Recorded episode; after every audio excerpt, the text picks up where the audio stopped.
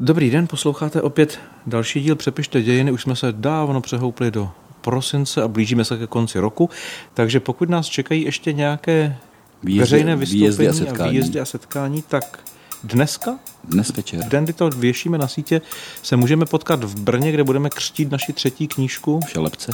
V Šelepce, tak pokud ještě jsou kapacity, tak přijďte, rádi vás uvidíme a pohovoříme. A v pátek se objevíme 15.12. v mých téměř rodných Dačicích na téma dačických dějin. Já se rád nechám poučit. No, já se budu ptát, co znáte vůbec z Dačic. To bude, to bude krátký večer. tak uvidíme. Dobře. Tak ano a potom se budeme výdat zase ve veřejném prostoru nějak až od půlky února na což se už teď těšíme. Dáme no. si chvíli klidu. Ano. Sice ne na sítích, ale, na sítích ale rozhodně ne, fyzicky. Ale v lednu nevyjíždíme a od půlky února už zase vyjíždět budeme. No a pokud nás chcete mezi tím číst, tak jak už jsme naznačili, tady naše třetí knížka, přičemž i obě předchozí jsou stále ještě k dostání. Každou takže... středu v deníku N. Pokud byste chtěli bonusové části, což můžeme jen doporučit, tak se vyskytujeme na gazetistu a na Hero Hero pro ty, kteří nás chtějí podporovat, za což už teď děkujeme. Tak já myslím, že technická hlašení jsou u konce. Tak a můžeme do dnešního dílu, ve kterém se po nějakém čase zase vrhneme výrazněji do 19. století, což mě vždycky těší. A navíc to propojíme se speciálním hostem. Tak.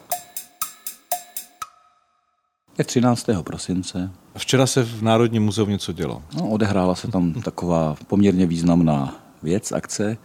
Po, řekl bych, až mnoha letech příprav, směrování, možná i snů některých se konečně v budově Národního muzea objevila bysta hraběte Haracha, která už tam bude potom přemístěna na své definitivní místo, ale už tam bude vlastně, doufejme, na pořád. A to je prostě velká věc, protože Harachova osobnost je zrovna s Národním muzeem a kdyby jen spojena takovým způsobem, že je dobře, že 12. 12. symbolicky v den jeho úmrtí se tam objevila. Pokud chcete, tak se můžete přijít podívat do Panteonu Národního muzea, kde je vystavena ta bysta, než půjde na fasádu a můžete se setkat takhle s Janem Hrabětem Harachem. Nicméně my jsme si pozvali hosta, který nám vysvětlí, kdo Jan Harach byl, protože Myslím si, že to není jméno, které je úplně běžně známé. No ale zároveň eh, ten výkon, mm-hmm. ta role v, v 19. století je tak mimořádná, že budete mít pocit po tomto díle, že Harach byl doslova u všeho, pokud tak. šlo o vše významné v jeho životě. No, já vítám u nás v přepište dějiny pana Jana Luštince, který přijel z Jelemnice za námi. Dobrý den. Dobrý den. Tady je Martin Groman. A tady je Michal Stehlík. Rod Herbat Harachů zanechal v českých dějinách hlubokou stopu. Je to tak, Jan Nepomuk z Harachu je v dnešní době hodně pozapomenutý. Pod jejich rukama rostly paláce, ožívala příroda, do kraje přicházeli lidé. Ale pane Vrchní, že by i pašeráci měli ski?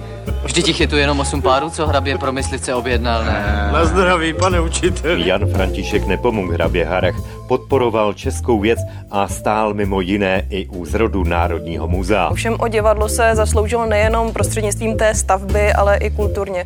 On totiž vypsal soutěž na uh, původní českou operu. Dělám novou operu. Vy jste obdivuhodný člověk. A vyhrál nám dneska velice známý Bedřich Smetana se svojí vůbec první operou Braniboři v Čechách. Braniboři nebyli provedeni, čekají na rozhodnutí poroty a on už píše novou operu. Komickou vesnickou operu.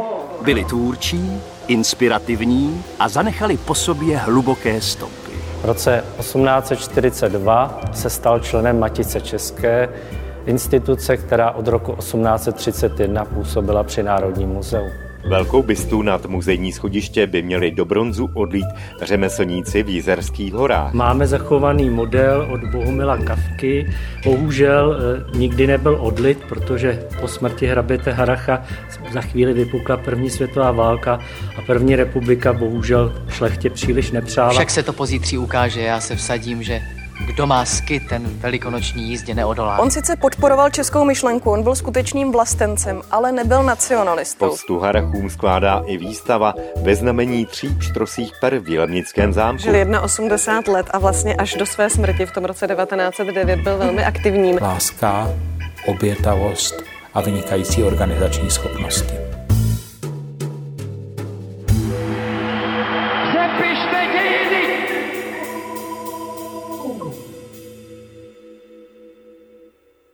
Já se, pane doktore, vlastně zeptám tak jako na začátek trošku provokativně a drze. Jan Nepomuk Hrabě Harach, dlouholetý kurátor Matice České, prezident Národního muzea a já nevím, jaké všechny funkce vykonával. Proč letos mu dělat bystu? my nesmíme zapomenout, že pouze do roku 1914, respektive 18, se někdo zajímal u nás o šlechtu. Mezi válkami se stala šlechta tak trošku horkým bramborem. Nevědělo se, co s ní. No a hovořit o okupaci německé a potom následně o komunistické diktatuře nemá smysl, protože tam skutečně česky orientovaný šlechtic neměl naprosto místo. A tak se stalo, že 15. prosince bylo rozhodnuto, že bude zbudována bysta hraběte Jana, protože jeho zásluhy o Národní muzeum, ale nejen o ně, jsou historické. A bylo hned rozhodnuto, že tu bystu bude dělat Bohumil Kafka. Takže ten se záhy dal do práce a vytvořil modely pro tu bystu. No ale přišla pak válka a jak říkám, ty události, které šlechtě nepřáli a pomaličku se mělo zapomenout.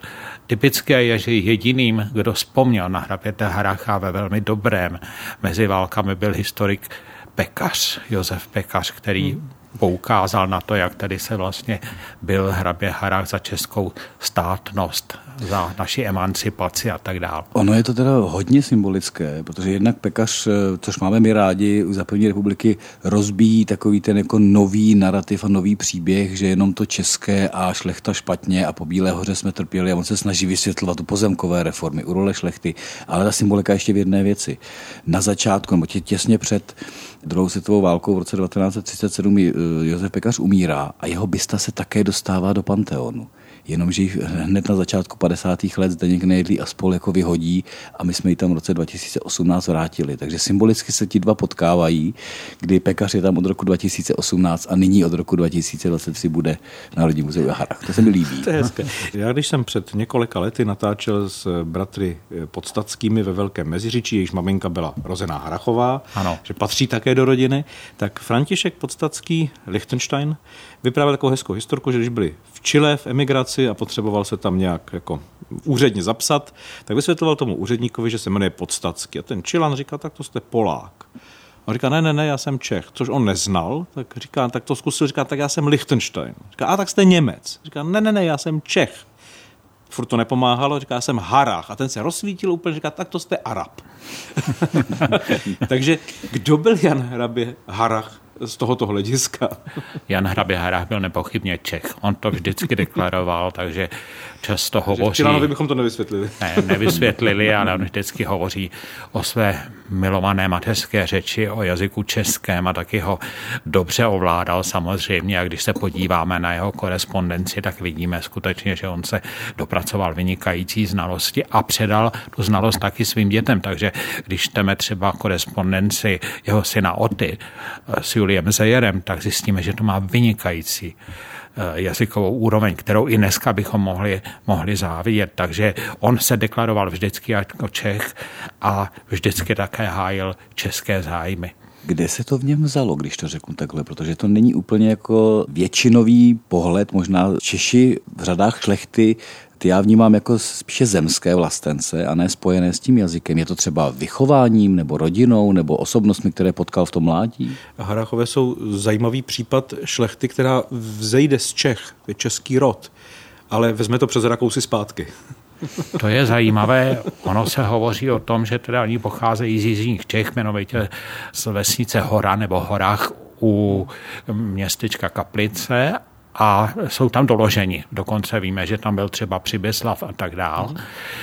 Takže ti tady působili, ale nikdy nedosáhli nějakých vyšších postů. Ale my víme, že ve stejné době jsou Harachové také na druhé straně hranice.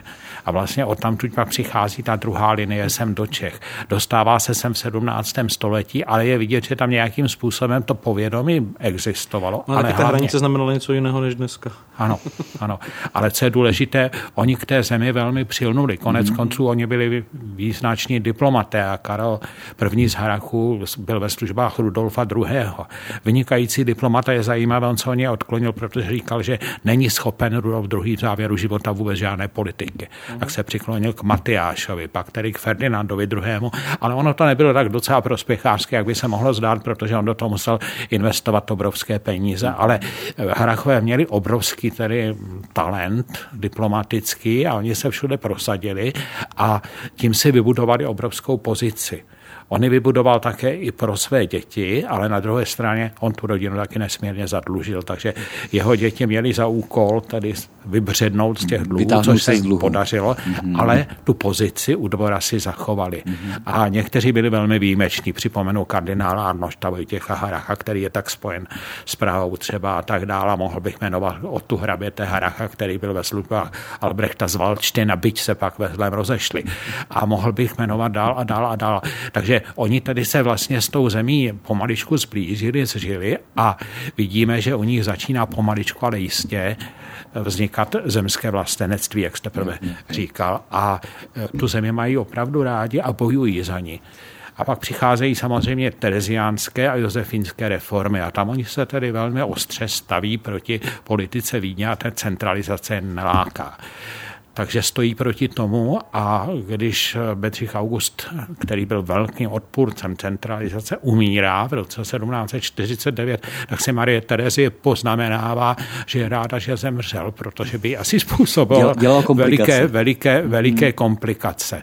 Takže oni tedy vlastně nějakým způsobem přilnuli k téhle zemi. A ono to šlo dál, protože oni byli vždycky opravdu na postech, vynikajících postech a kam vstoupili, připomenu třeba Neapol, Tirol, kde Tomáš Alois Raimond Harach sehrál nesmírně významnou roli a jen tak mimochodem velmi tím ovlivnil třeba i vývoj umění tady ve střední Evropě.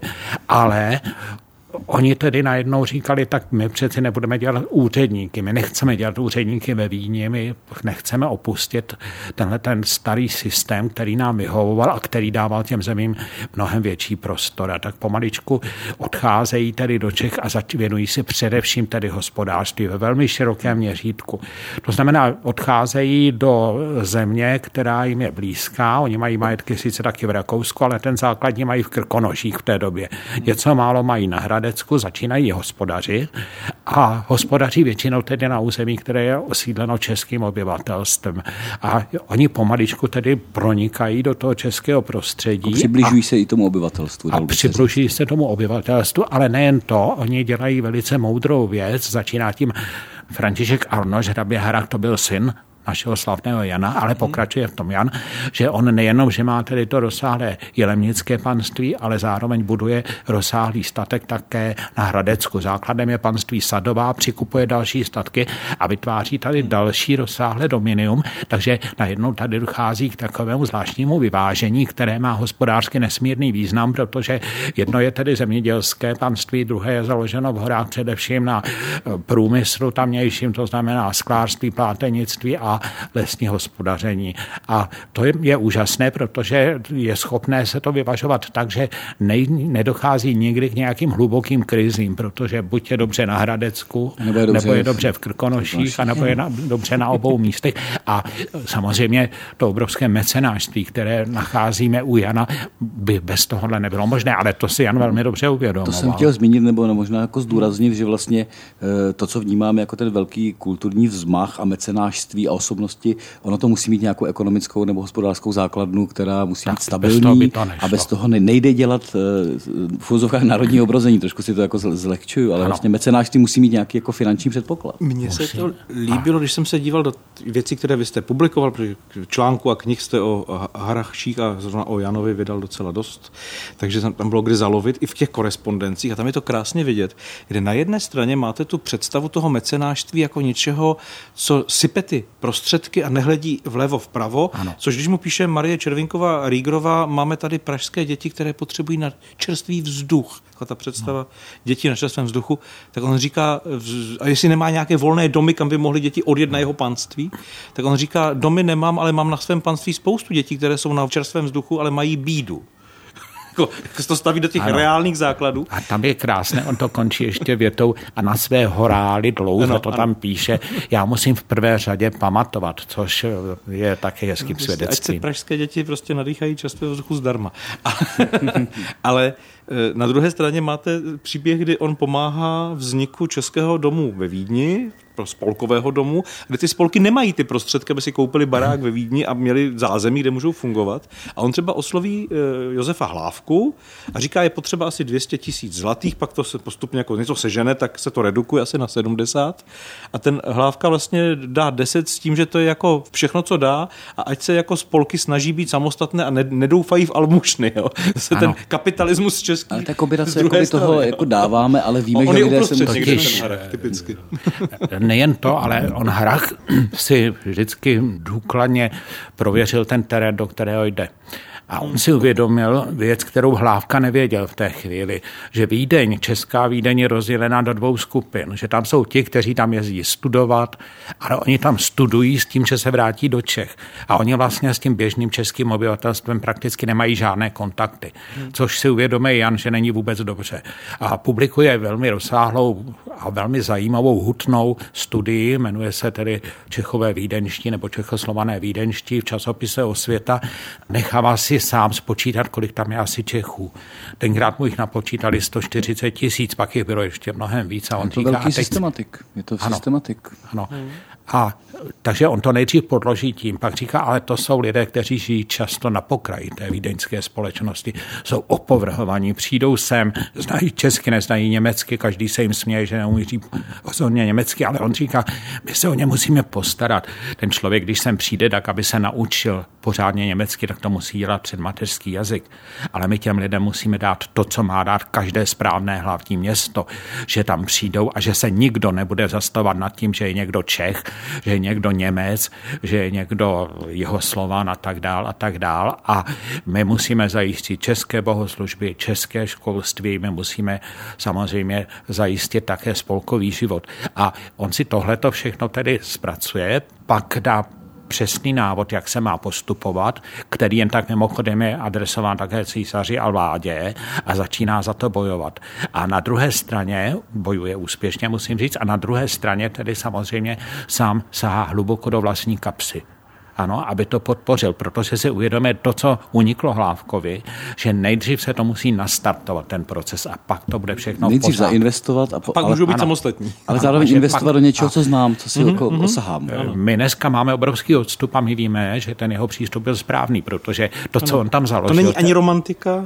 Ano, to nebyla romantika, a, protože ono to tam všechno tvrdost. žije. Tam je dodnes Český dům, on se dneska mm-hmm. jmenuje Hotel Post, protože za ano. druhé světové války se musel zrušit název Český dům a jsou tam školy, je tam český kostel, na který Jan přispěl obrovskou částkou, ano, to znamená v majetku Čechů mm-hmm. abych to řekl přesně. Existuje tam spolek Lumír, existuje tam slovanská beseda, Komenský samozřejmě, kde hrabě se hrál nesmírně významnou roli, ale těch spolků je obrovská řada a vídeňská menšina se teďka k Harachovi taky velice výrazně přihlásila, protože on byl nazývan vždycky tedy otcem vídeňských Čechů a myslím, že právě ta jeho to působení ve Vídni patří k tomu nejvýznamnějšímu, co po něm zůstalo. My tam dodnes máme tedy školy, že školství, je tam dneska i gymnázium, což byl sen hraběte, mm. který se nepodařilo za jeho života uskutečnit. Takže ono to všechno žije a to si myslím, že je taky tak velice signifikantní právě pro hraběte Haracha, že spousta aktivit, které on vytvořil, jsou dodnes žije. My jich dodnes užíváme, což se nedá o mnoha dalších lidech říci. Zároveň ta Vídeň má v sobě možná tu nevýhodu, jak nahlížíme na naše eh, exolanty, emigranty, Čechy hmm. v zahraničí a vlastně je nevidíme velmi často. Ano. Tak si neuvědomíme, že vlastně je, je tam třeba silná komunita, silná tradice. I proto si myslím, že až na výjimky, kromě toho, když někdo uvědomí Harachov, tak vlastně on vypadl z té paměti, nebo vypadává z té paměti jako obecné. Protože Jenže ta... v jeho době to nebylo zahraničí. No, právě proto. V jeho době to bylo jako zcela přirozené. Hlavně pro něj, on to ne, navíc nevnímal jako Ani nemohl. zlámat se Chavíden, že ne, ne, ne. to nebyl ano, jeho postoj. Ale přitom zase ta jeho vize byla velice životná, protože on říkal, ale Vídeň má být hlavním městem, to znamená, ona opravdu musí poskytnout ten domov všem. A, a je to hlavní město pro všechny. Ano, je to hlavní město pro všechny, to znamená, nikdo tam nesmí být diskriminován. A to byl základ, na kterém on se snažil stavět a nakonec víme, že se ho podařilo prosadit, ale trvalo to strašlivě dlouho a dneska ta vídeňská menšina žije jako plnoprávná, můžeme říci. Jak on tak, to měl politicky?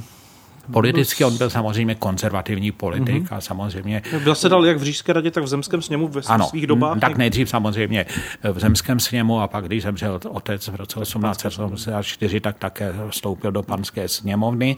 On byl samozřejmě konzervativní politik, eh, ústavověrný velkostatek samozřejmě reprezentoval, ale na druhou stranu byl velice blízký Rieger, takže staročeši mu často byli mnohem blížší, protože viděl, že tam tedy může dosáhnout něčeho, co v tom ústavověrném velkostatku dosáhnout nemůže. A jeho velikým snem je, aby se tedy vytvořila jedna velká národní strana, která by dokázala tedy hájit zájmy českého národa, ale která by stála na těch konzervativních mm-hmm. pozicích. Proč konzervativních pozicích? Protože my víme, že ta politika, dejme tomu mladočeská, se stále více radikalizovala a víme, že tam se pěstoval hodně nacionalismus. Na německé straně samozřejmě taky obrovským způsobem, ale on říkal, ale tohle je cesta, která nás může úplně zničit. Tak pojmenoval to dobře. Ano, zároveň, pojmenoval. Zároveň se a na ní všichni vydali. Ano, a on řekl jasně, jediná cesta do budoucnosti je smíření obou národních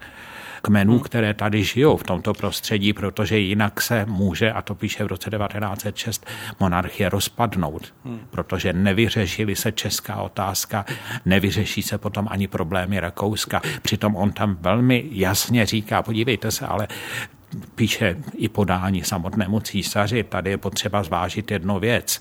Máme tady na jedné straně tedy už, bohužel, on to neměl, z toho radost neměl, rakousko-uherské vyrovnání, on si ho nepřál. On říkal, když bude rakouské uherské vyrovnání, tak tady nabude vrchu tedy Němčina a Maďarština, ale monarchie má většinu Slovanů, takže to musí se pokračovat dál. Ta, ta hegemonie byla prostě u dvou národů. Ano. Mě u ní ještě jako politicky vlastně jako zaujalo, samozřejmě, když se podíváte na ten životaběh, příběh. On je ročník 1828 ano. a jako 20-letý se objeví eh, v Praze na eh, vlastně historickém slovanském sjezdu. Jo? Jsme v revolučním roce 1848. A teď to, co jste říkal, tak prostě proběhne půl století a on se v roce 1906 vyjadřuje k té, té česko-německé otázce, ale vyjadřuje se vlastně v období, kdy mezi lety 5 až 7 probíhá prostě obrovská veřejná válka o všeobecné volební právo a politika vypadá úplně jinak. On vlastně tři roky před smrtí definuje ten problém, ale vlastně si prožil těch několik dekád. Za mě to v něčem, bude to znít jako zajímavější než Palacký, že 20-letý Harach je na slovanském sjezdu a je to jiná atmosféra. A prostě eh, těsně, těsně před smrtí Harach eh, mluví v, v situaci, kdy prostě roste sociální demokracie, nacionální spory se vyostřily a politika je úplně jiná a jsme chvíli před válkou. Ten rok 1848 je to pro něj zlom? politicky? Byl, byl, ale tam se zase vracíme k jeho otci, uh-huh. který už tedy se cítil jako Čech. Uh-huh. On to s tou češtinou neměl tak úplně jednoduché, ale eh, my víme tady v tom kruhu, jak sedíme, že spousta vlastenců v té době neovládala dobře češtinu. ani čeština neměla ano, s češtinou ještě jednoduché. Vzpomeňme, vzpomeňme i na Smetanu, který se ano, musel doučit češtinu a, a tak dále. A víme, jak to skřípalo, takže on to byl často, to byla opravdu ta vůle tedy být tím Čechem a otec Janů se k tomu eh, hlásil a on tedy si zasloužil o to, jednak on pořádal slavné slovanské bály ve Vídeňském paláci, práci.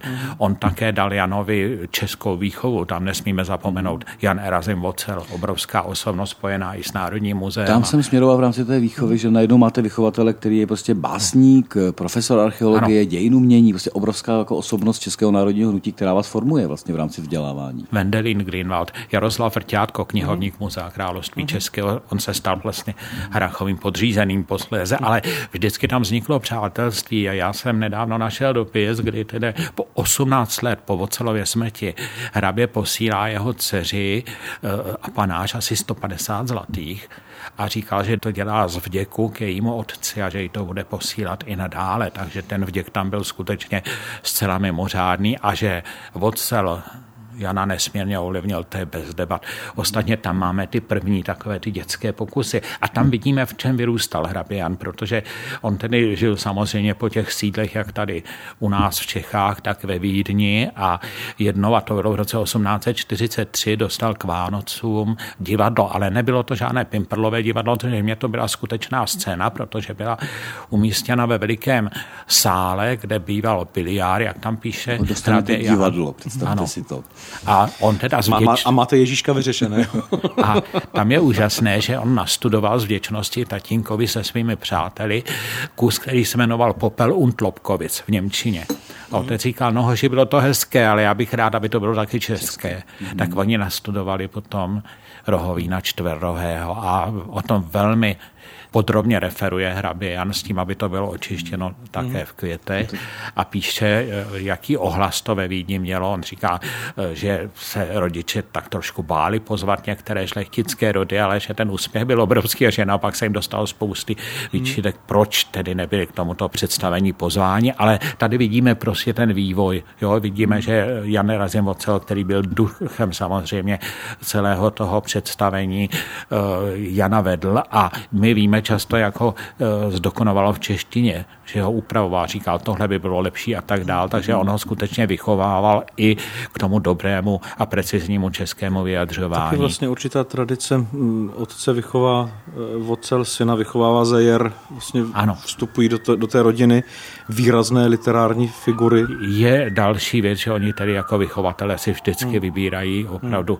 excelentní muže. Já bych se ještě podržel u toho roku 1848 jednou věcí, protože jsem se díval, co jako následuje v tom životě.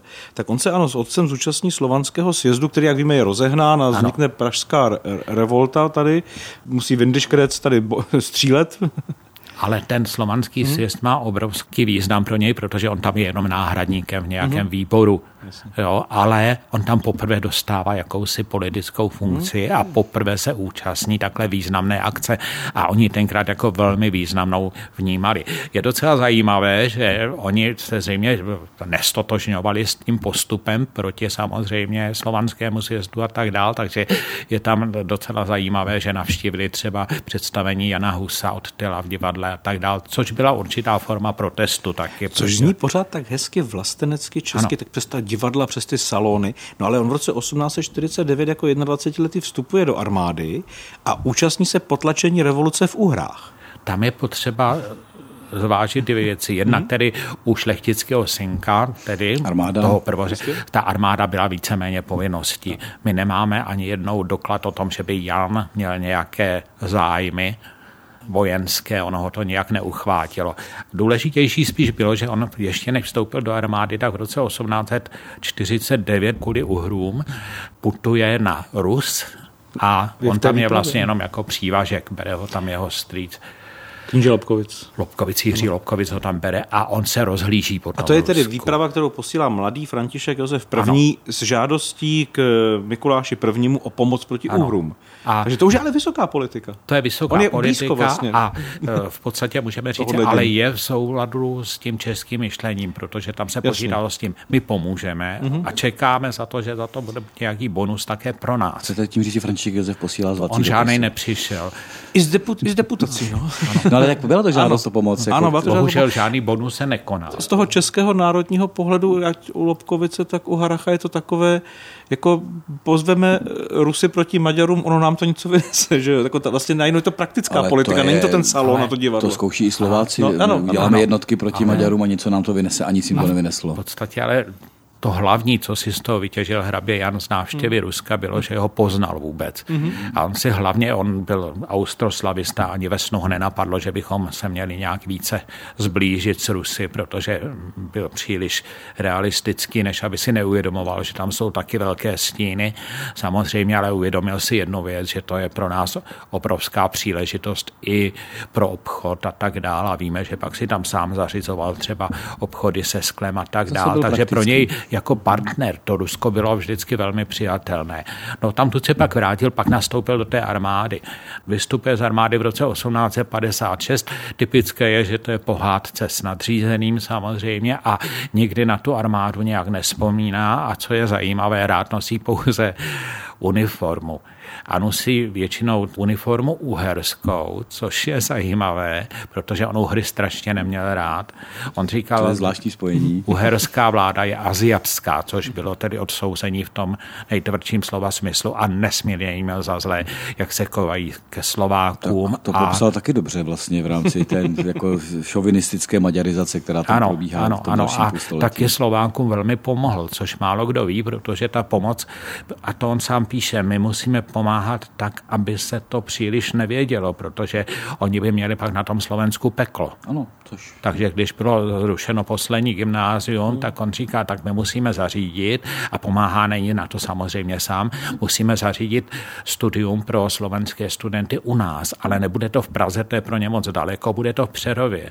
Ale všechno se to musí dít v naprosté tichosti, protože by z toho měli jak tedy ty exponenti z naší strany, tak zejména ti slovenští studenti doma a jejich rodiče peklo. Utajené gymnázium vlastně. Jo, takže tam se hrá důležitou roli. Ale Pardon. zase velmi jako dobře věděl, jako o co jde a o co se tu hraje. Ta gymnázia jsou zrušená na počátku 70. let 19. století a já vždycky říkám studentům, tak si vezměte, že do roku 75 se zruší všechna, všechna tři slovenská gymnázia a teď počítejte dekády. 85, 95, 05, 15, čtyři desetiletí nemáte na Slovensku střední školu ve slovenštině. Co, jak chcete vychovávat elity a generace. Takže i tady Harach pochopil, důsledku, no, i, no, jasně, i tady Harach pochopil, že prostě bez toho vlastně ne, nemůže vůbec jako ten národ jako přežít.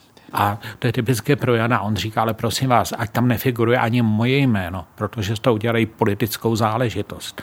Takže on přispíval, ale naprosto v skrytu. Dokonce našli i člověka, který to bude vyřizovat, který měl být pokud možno nenápadný, ale spolehlivý, to bylo důležité.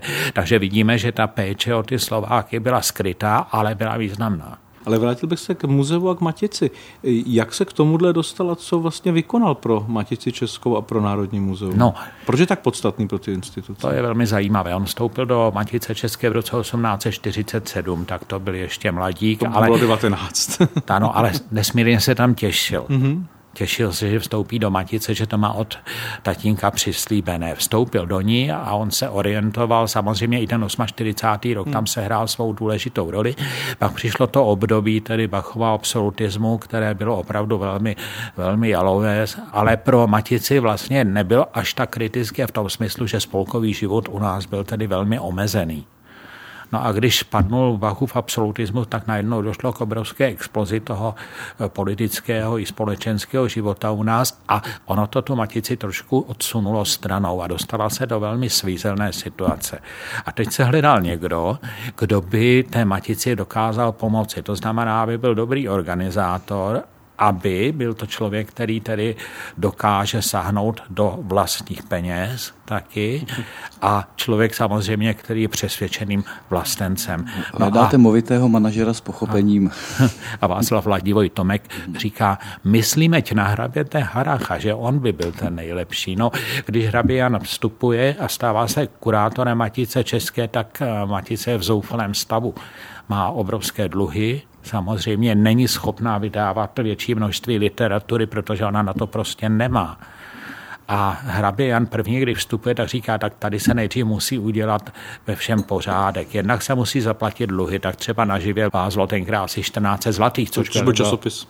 Ano, jo, tak on to zaplatil všechno ze své kapsy, řekl další vydání klidně zaplatím také ze své, ale to už odmítla Matice s tím, že říká, ale my to nemůžeme takhle dělat, aby vy jste platil tak dochází k tomu, že on dochází k výzvě a upozornění na to. Jednak ti, kteří platí příspěvky, že si z toho řečeno dnešní terminologii nesmí dělat trafiku, kdyby zaplatili nějaký poplatek a pak dostávali celý rok zadarmo knihy. Tak je vydána výzva, aby tedy se tohle to měnilo, dělá se sbírka, Hrabian přispívá z vlastních peněz, reorganizuje Matici, dělá pravidelné schůze, kde se to vyhodnocuje a tak dál a tak dál, ale často to si málo kdo uvědomuje, že zaplatí třeba honoráře za knihy, které se mají vydávat v Matici Stále České. toho vstupují jeho vlastní prostředky. Konec konců, kdo No všechno a- vydal díky němu své knihy? A mimo jiné píše tedy přehled českých dějin také, moderní učebnici velice, velice zajímavou. On to píše ve spolupráci s Palackým, se kterým se samozřejmě dobře znal a dává komplet to vydání k dispozici Matěce České, aby to rozprodávala a veškerý zisk, aby šel tedy do její pokladny. Takže když v roce 1862 nastupuje, dostává tedy podnik, abych tak řekl, ve velmi špatném stavu. Když ho opouští, tak Matice výborně výborně funguje a odhaduje se, že má asi 200 tisíc eh, zlatých kmenového mění, což je obrovská částka ve zlatých, když to vezmeme. Prostě dobrá Ano. volba. Když, když máte problém, Dobrý zavolejte, manažer. zavolejte. Dobrý manažer. No a muzeum? No, hrabě si uvědomoval, že muzeum tak, jak dosud fungovalo, bylo sice výborné, ale pořád vlastně bylo v nějakém provizoriu. A byl to hlavně on se skupinou, jako byl Rieger a tak dál, kdo ve směmu prohlásil, že z Čech plynou na poplacích daňových největší peníze po Dunajské monarchii, ale že z Čech také přichází nejvíc inteligence. A říká ale, jak je možné, že za české peníze se staví muzea, německá muzea ve Vídni a my takovou budovu nemáme. On říká, konečně bychom se aspoň tady měli sjednotit a nerozdělovat, jak se u nás většině děje v Čechách, a vytvořit tady ústav, který bude důstojně reprezentován taky krásnou a potřebnou budovou. Takže díky tomu pak se rozhoduje, že to už nebude, že se nebude hledat nějaká stavba, dejme tomu provizorní nebo skromná, ale že se postaví skutečně ten palác na Václavském náměstí. I když ho podpořila řada jeho přátel, tak třeba je zajímavé, že Rieger, který mu byl nesmírně blízký, tak říká, že má tak trošku strach, abychom tu budovu dokázali naplnit. A zakrátko po otevření budovy hrabě Jan říká, Předkládalo se mi, že to nenaplníme, ale ona už je plná a budeme potřebovat asi další. Ale zároveň Rieger pomáhá s tím pozemkem vlastně po, po zrušených hradbách a Samozřejmě bráně, ne. čistě prakticky. Ano, ano. Kdyby sám eh, by to nedokázal. Šel ale... do toho, ale bál se. No tak říkal jsi, jsme, jsme už dostatečně jako, jako eh, velcí naplnění, že to muzeum bude fungovat a zjistilo se, že prostě potřebuje tu další budovu, jak když se postavila ta jako, jako první. Takže... Ale byla a hrabě Jan byl právě v roce 1890 90 pro své zásluhy zvolen prezidentem společnosti Muzea království Českého. A tam se hrál velice důležitou roli, protože on tam vlastně opakoval scénář, on ho opakoval několikrát v životě, že si řekl tak dobře, ale my to tady musíme nějakým způsobem reorganizovat, to znamená pravidelné schůze výboru, musíme neustále vyhodnocovat finanční situaci, musíme nadále schánět finanční prostředky a tak dál a tak dál. Takže on tady rozjíždí tedy širokou činnost, dokonce dává na čas k dispozici své vlastní úředníky, aby pomohli a dokonce sahá zase do těch svých prostředků finančních, aby zlepšil podmínky zaměstnanců muzea. To je velmi zásadní věc a to stojí pak tedy v čele muzea, když se v roce 1891 otvírá. Víme, že ve stejný den se tam zakládá také Akademie Česká, Hlávková.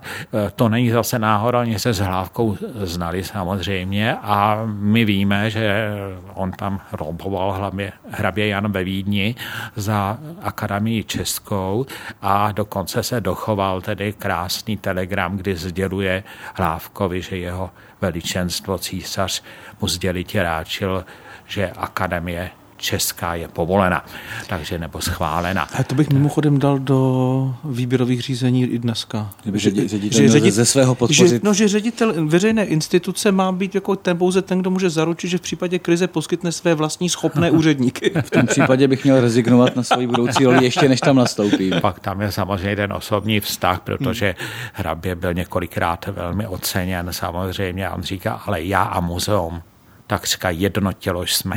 To je nádherné. Mimochodem, jen taková perlička, když vstupujete do Panteonu, mm-hmm. tak na pravém křídle dveří je v tom obložení eh, datum 1890 protože předpoklad otevření mm-hmm. byl 1890 a jak pan doktor říkal, otevřel se 1891. A přesekávejte dveře. Eh, to zase přesekávejte dveře. A druhá věc je, i tehdy fungovalo to, že termíny občas prostě jako nejsou Jste. takové, jak si představujete. Ale je to ten důvod, to, že on stál v čele vlastně hierarchie toho muzea v okamžiku, kdy se staví budova a dostavuje. Ano, ano. Proč na té fasádě ta bysta, kterou tam teď no, budou dávat, nebyla tehdy, protože by to bylo byzantinské? Jednak si myslím, že on by si to nepřál. On by to hmm. určitě odmítnul, když byl k jeho 70. narozeninám napsán spisek o něm, o jeho zásluhách, tak on vystoupil, že nesmí být rozsáhlý a že musí být limitován a že si nepřeje, aby za jeho života byly psány nějaké hmm. oslavné spisky, což je, myslím, velice pro něj příznačné, ale zase uvědomme si objektivně, že on v době, kdy se zasloužil tedy obustování Národního muzea, tak to hlavní měl teprve před sebou. To znamená, že ta jeho historický význam se teprve naplňoval. Takže tohle si uvědomili naši předkové právě v okamžiku jeho smrti, kdy říkali, jeho zásluhy jsou historické a musí tady být jeho bysta. A po nějakých sto a více letech jsme to konečně naplnili. Ano, my s tím vděkem moc nespěcháme. No, prověříme si to, jestli to opravdu... Ale zas na druhou stranu, když už jsme se toho dotkli, že se to teď otvírá, tak víme, že ta bysta je financována ze dvou zdrojů, ze sbírek a z financí Národního muzea. Já myslím, že to je krásné, protože těch lidí, kteří přispěli, je obrovské množství a najednou je vidět, že Harach, jméno Harach už jim něco říká a že dokážou ocenit. Samozřejmě on se exponoval v řadě dalších míst. Když už hovoříme tedy o Národním muzeu, tak bychom měli vzpomenout na další věci, že on pečoval třeba také o rozhojňování sbírek a našel jsem krásný dopis, kde on píše, že střelil krásného jelena, ale že ho posílá do Národního muzea nevyvrhnutého. A to proto, aby pan preparátor věděl, jaké přesné proporce ten jelen má mít. Zase byl praktický v tomhle. No já e, jsem chtěl drobně odbočit, ale opravdu jenom drobně zase dalším spíše poděkováním, protože mluvíme o Národním muzeu od roce 2023 a o tom skvělém okamžiku, kdy ta bysta je s kombinací podpory Národního muzea a sbírky. Hmm. Prostě je to e, vlastně spojení jako v tradici téměř hraběte e, Haracha. A já bych chtěl zmínit jméno doktora Pavla Muchky, pracovníka muzea a zároveň angažovaného Matici, který vlastně je velkým motorem těchto, těchto je, aktivit a je činností a je to obrovská zásluha, že vlastně S Pavlem Muchkou já moc vrátí. rád spolupracuju a myslím si, že to byl takový můj ne protějšek ani, ale opravdu vynikající přítel a spolupracovník, protože my jsme se, myslím, v tom hledání velmi, velmi našli a podpořili a já bych se vrátil, můžu ještě chvíli mm-hmm. k muzeu. On měl také poslední vůli. Mm-hmm a tam odkázal tedy 10 tisíc zlatých nebo 20 tisíc rakouských korun, což byla obrovská částka. My pořád si neuvědomujeme, že 600 zlatých byl celoroční plat nižšího úředníka a tak dále. No. Ale zároveň dal muzeu k dispozici svou knihovnu tady v Jindřišské ulici ve svém paláci. Hmm. A tam si Národní muzeum mohlo vybrat, co nemá a co potřebuje. Takže tady vzniknul fond Harách a ten dodnes tady existuje. Ta knihovna tady tedy také existuje a vím, že to má, ten fond Harách má přes tisíc položek, takže hmm. vidíme, že i v tomhle po Janovi tady zůstala velmi zajímavá a velmi eh, noblesní stopa. Hmm. Já bych se ještě zastavil u toho Národního divadla, které taky je, prostě jako, je takovým jako emblematickým momentem toho češství v druhé polovině 19. Hmm. století. On tam měl jakou roli při vytváření Národního divadla? On jich tam měl několik, abych tak řekl. Ta první spočívala v tom, že on si, jak byl pragmatik docela takový v tomhle smyslu říkal, my musíme změnit systém té práce, protože se to nějak moc nehýbe dopředu. No a byl v roce 1861 eh, zvolen jednatelem sboru pro zbudování Aha, Takže taky věděli, divadla. co dělají. Volejte Harachovi. A předsedou měl být kníže a byl kníže Schwarzenberg, jenomže Nedbach odjel na delší čas do zahraničí, takže fakticky to vedl hrabě Harach, proto ho asi o tu slovník dokonce uvádí jako předsedu toho sboru. Takže on se pustil zase do práce, umístil kanceláře toho sboru do svého pražského paláce, zase dal k dispozici i z části své úředníky a pustil se s obrovskou vervou do práce, jenomže ta verva se nelíbila moc ve Vídni Vídni a tak prostřednictvím hraběte Klamgalase mu přišel pokyn, ať se rozhodne. Buď, že bude nadále pokračovat v ultračeských aktivitách, ale pak ať slékne uniformu, kterou rád nosil. Což byl samozřejmě pokyn, který jasně vyjadřoval, znamená to nemilost u dvora. Aha, aha. Buď ano. se vzdáš výsat, anebo budeš Takže, takže on byl mezi dvěma ohni a bylo to dost složité. Mhm. Takže on to, víme, konzultoval s Riegerem, s Palackým, se svými šlechtickými přáteli, uh, Lobkovicem zejména, Klabartinicem a tak dál. A nakonec oni došli k závěru, že pro nás bude výhodnější, když on opustí to jméno jednatele zůstane jenom řadovým členem sboru, neboť bude pro Národní divadlo pracovat dál, tomu nikdo nemůže bránit, ale zároveň si nechá otevřené dveře do Vídně, což pro tu českou stranu bylo samozřejmě nesmírně důležité, protože on jako velmi vysoký, on byl na úrovni té nejvyšší šlechty knížat, tak on měl otevřené v podstatě dveře k císaři a na, o to nám taky velice Já myslím, že to bylo jako z hlediska taktiky zvoleno tak, aby hmm. se nezavřely dveře ve Vídni a zároveň pokračovala ano, aktivita. A myslím, že to bylo moudré rozhodnutí. Tam je snad zajímavá jedna věc, že eh, František Josef I., když se to pak se k tomu vyjádřil, že on, on nikdy takový pokyn nevyslovil, takže se zdá, že to byla spíš iniciativa některé části té české nebo německy cítící hmm. šlechty. Taky která, politika, zákulisí, politika, intriky, zákulisí, nějaké tahy. A ono by to nasvědčovali fakt, že sám František Josef Víme přispěl na stavbu Národního divadla, takže on k tomu nějakou averzi určitě necítil. Dokonce na obě stavby. No a Jan se pustil do práce, samozřejmě konzultoval třeba některé ty kroky právě s Janem Eraziem Vocelem a chtěl vypsat cenu o nejlepší české drama. Jenomže ona, ona už byla vypsaná, tak se dohodli na tom, že vypíše cenu o nejlepší českou operu. A to byl trošku malér. A nejlepší, to byl trošku malér a nejlepší texty k ním a nejlepší mm-hmm. operní libreta. No, když vyhlásil, tu soutěž, tak se nikdo nepřihlásil. To bylo typické, protože ona sice existovala už, česká opera, to víme, ale byla opravdu v plenkách.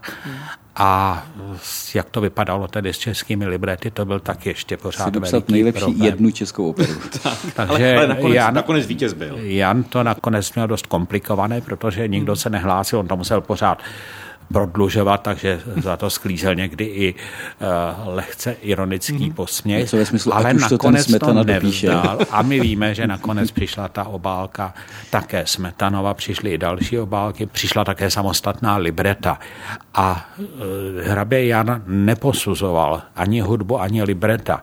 My možná vzpomínáme ten nejedlovský výklad, který byl v tom mm. filmu z mého života, tak tam uh, je naprosto nelogické, protože tam vystupuje hrabě Hrabě Harach a já nevím kdo všechno a strašně nenávidí Smetanu pro jeho branibory, protože to je strašně revoluční a pro ně nepřijatelné. A pak ten Smetana dostává zlatou medaili, což je teda, nebo první cenu. Harach tak. musí být ve filmu proti, ale zároveň ano, on musí být proti, dá. ale zároveň to podpoří, no, což je nelogické. Ale samozřejmě se tam vynechává úplně jiná věc. Hrabian jednak neposuzoval hudební kvality, ale ta komise došla k závěru, že ta hudba je vynikající. Jenomže nevědí, jestli už to je ta národní hudba, po které my tak voláme. Ale to nebyl žádný odsudek, ale Hrabian říkal, tak tam vynecháme tenhle ten staveček a Smetana to prostě dostane, Smetana to dostal, bylo za to velmi vděčný, říká, tak já konečně na plodech svého ducha zbohatnu, dostal 600 zlatých, jen tak mimochodem, když byl vyprodaný dům tady, tenkrát ještě pro zatímní divadlo, tak on z toho měl 10 zlatých.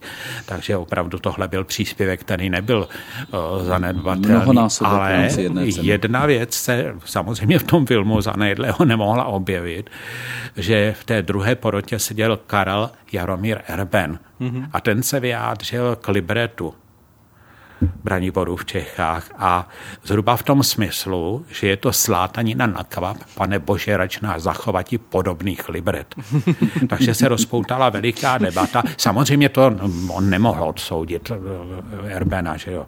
Takže to zase v tom filmu je strašně zmatené, ale ona se pak rozpoutala vášnivá debata, jak tedy vlastně s tím jazykem a přinesla opeře mnoho dobrého. Byť to někdy bylo možná trošku přes čáru, ty debaty byly vášnivé, ale tak to tenkrát tenkrát bývalo často, Vy, ale my víme, my víme, že, že ten strmý vývoj opery tady nastal. I hmm. libret, když se podíváme na ta libreta. Tak je to když dojdeme, jako nové doby. Jo, a když dojdeme pak až ke Kvapilovi a k Rusalce, tak vidíme, hmm. to je hmm. obrovský, obrovský posun. Takže to je další věc, kde Jan se hrál důležitou roli a pak samozřejmě pro něj obrovským svátkem byl 16. květen 1868, kdy se kladl základní kámen Národního divadla a on tam na něj poklepal. Aha. Poklepal za Matici Českou a samozřejmě provolal slávu českému jazyku. Výborně. A to mě vede k jedné věci. My se tady bavíme o českých výkonech eh, Jana Hraběte Haracha a myslím si, že mezi posluchači nebude málo těch, kteří ho znají jen z jedné jediné životní role. A já se, když jsme se bavili o filmu z mého života, tak se zeptám, jak se vám líbí film Krakonoš a Ližníci? Ten film je pěkný. Musím říct, že jako film je to koukavé, ale bolí mě ta, on se tam sice se jmenuje Weinrich, nebo tak nějak to aspoň natolik byli. A samozřejmě kurení, ale je to nepochybně tedy hrabě hra, který jsem přivezl první liže a neumí pořádně česky. Hmm. Což je tedy opravdu protože hodně kruté. Protože za normalizace hrabě ve filmu já vám můžu němčit. snést okamžitě řadu a řadu dokladů. Moje milovaná řeč mateřská jazyk československý nebo jazyk český. To opakuje pořád a pořád a skutečně na tohle dbá a podporuje všechno, co je české. On znal šest jazyků, to je přirozené, Mhm, jistě. samozřejmě, Jistě ale, ale, ale tu češtinu opravdu považoval za svou mateřštinu, takže myslím, že tohle ale souvisí přesně s dobou vzniku, protože vzpomeňme si na strašlivé krkonožské pohádky, kde nejposlednější eh, děvečka je ta nejlepší a samozřejmě baron je ten nejhorší. Ona S, to, s je to, německým jménem. ano, samozřejmě, Musí to Trautenberg a tak prostě. dál.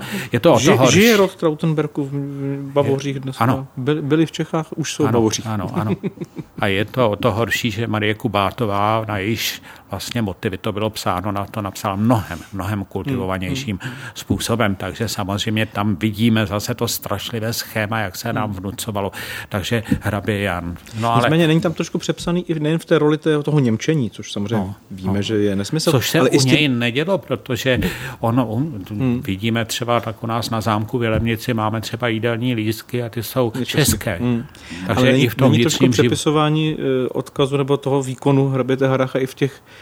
v tom vyprávění o těch prvních lyžích? To jsou první lyže pro jeho lesníky, ale wrestler Ořovský už před pěti lety tady jezdí na lyžích a my, Ale jako, to je chápu, že další průkopník eh, jako lyžování v Čechách by se trošku blbě pro ten český nacionální koncept nesl, protože se jmenoval Otto Forwerk. Takže tam asi jako říká, že Ale Otto Forwerk přivezl lyže do Čech. Tam je, úžasná, divně, ale... tam je totiž úžasná věc. Hrabě Jan v povědomí Hmm. zůstal díky jediné věci, že přivezl do Lyže. Čech první lyže, což není pravda. Což není navíc pravda. To je půvabné, že díky tedy omylu se udržel trošku v povědomí. Ale na druhou stranu my vůbec nevíme, kdo přivezl první lyže. My víme, že Josef Ressler Ořovský tedy Je založil, je měl a že v roce 1887 tady zkoušel lyžovat na Václavském náměstí. Víme tedy, že to zbudilo tenkrát, jak on píše, tedy docela posměch, že to Hmm. pak v tichosti radši uklidil. Ale my taky víme, Myslím, že fungovalo i dnes, kdybyste lyžoval na Václavském náměstí, to že dělat po pěti letech on, uklidíte. on tady měl 12 lyžařů, protože o to nebyl zájem. No a v té době hrabě Jan tady přiváží nebo vidí liže v Christiánii, to dnešní Oslo a tam ho informují o tom, k čemu je to dobré, že by to bylo užitečné pro jeho lesní dělníky. Ale tady musíme si uvědomit jednu věc, Jan všechno dělal v systému. Ano. A on byl tedy velkým propagátorem turistiky, protože on říkal, no to je přilepšení pro hory, hrali.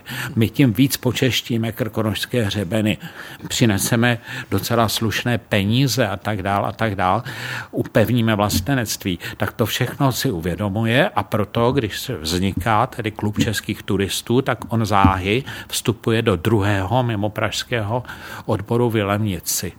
A to je veliký příslip. Tam je tím hybným eh, člověkem Jan Buchar, vynikající osobnost, ale sám Buchar konstatuje, nebýt hraběte Jana, tak bychom mnohé věci neměli a některé bychom měli jenom spola. Takže zase tam Rozvoj je turistiky, tam- cesty, které vybudoval hraběn, dodnes používáme. Rozhled na, žalem patří k těm nejpopulárnějším. Postavili hraběn, stejně jako vedlejší restaurace. A teď bych mohl jmenovat dál a dál. Ale já jsem říkal, oni tady měli nějaký program, k čemu má turistika sloužit. Nejenom k té rekreaci, ale ona má zároveň posílit nějakým způsobem ekonomicky ty západní krkonoše, ty jeho chudé horály, jako to píše.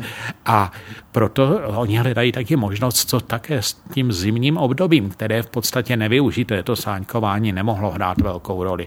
No a teď najednou se tady objeví lyže a to je ten blesk toho čistého nebe, který ukazuje, tak my tím tedy usnadníme přístup našim dělníkům do lesa, ale zároveň se na tom dá taky jezdit, závodit a tak dál. Takže Hrabian činí velmi moudrou věc, když mu přijdou ze zahraničí první dva páry lyží, tak je předává eh, řemeslníkům a říká, zkuste podle toho vyrobit lyže stejné kvality.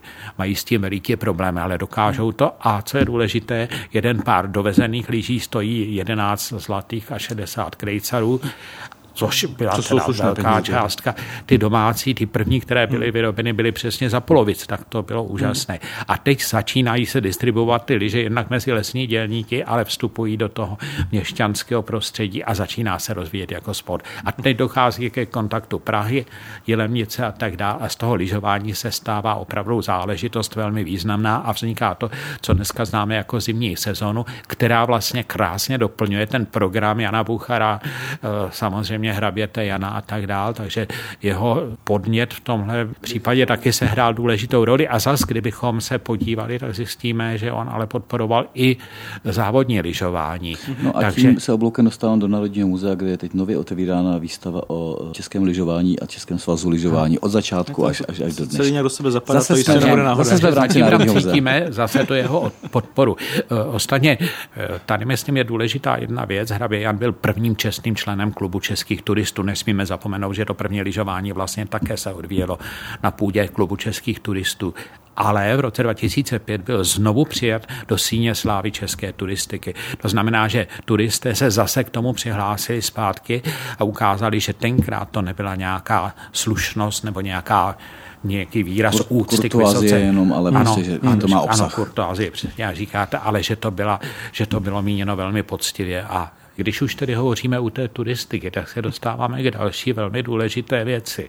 A to je tedy ochrana přírody. Hmm. V roce 1904 hrabě Jan na vlastně tom jižním svahu Lapského dolu hmm. a na strmé stráně vyhlašuje první krkonožskou přírodní rezervaci. Je to vůbec první přírodní rezervace v celé severní polovině Čech. Mm-hmm. On proškolí samozřejmě svůj personál, on tam za své peníze dodá také dozor a tak dál a říká, my musíme ukázat a uchop, těm současníkům, co tady máme za poklady a uchovat to také pro naše potomky, což je velmi důležité. A pak zase se ještě připojuje k další iniciativě, že by se měla založit takzvaná botanická zahrádka, protože nesmíme zapomenout, že turisté nebyli zkušení, oni nevěděli, co v horách mohou a nemohou a tak on nechal vybudovat tedy zahrádku, budoval je hlavně Jan Buchar zase nejdřív u Lapské boudy, ale tam se ukázalo, že jsou velmi tvrdé podmínky, takže to přesunuli k Martinovce a tam potom tedy vznikla veliká botanická zahrádka, kde bylo několik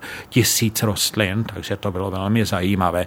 Ale zase velmi příznačné. Hrabě Jan zemřel v roce 1909, jak víme, a v tomto roce byla ta zahrádka plně zabezpečena finanční. Mm. Příští rok na ní nepřišla ani koruna.